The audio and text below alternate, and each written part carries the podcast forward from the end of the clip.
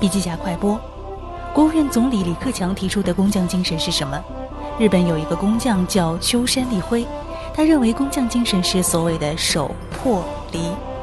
守就是你要守住，要精雕细刻、精益求精；破就是追求卓越，产生不断的创意；离要离开它，破舟求剑，不断创新。著名财经作家也曾说：“中国不乏匠人，但却缺乏新工匠。新工匠具备的三个特质分别是手艺人精神、现代性、颠覆能力。那为什么德国的工匠精神享誉全球？因为德国人真是身后名，不贪眼前利，认为一个人身上只做一次生意，探求本质，考虑长远，不相信物美价廉。”好了，深度学习还需阅读笔记侠完整版笔记还原。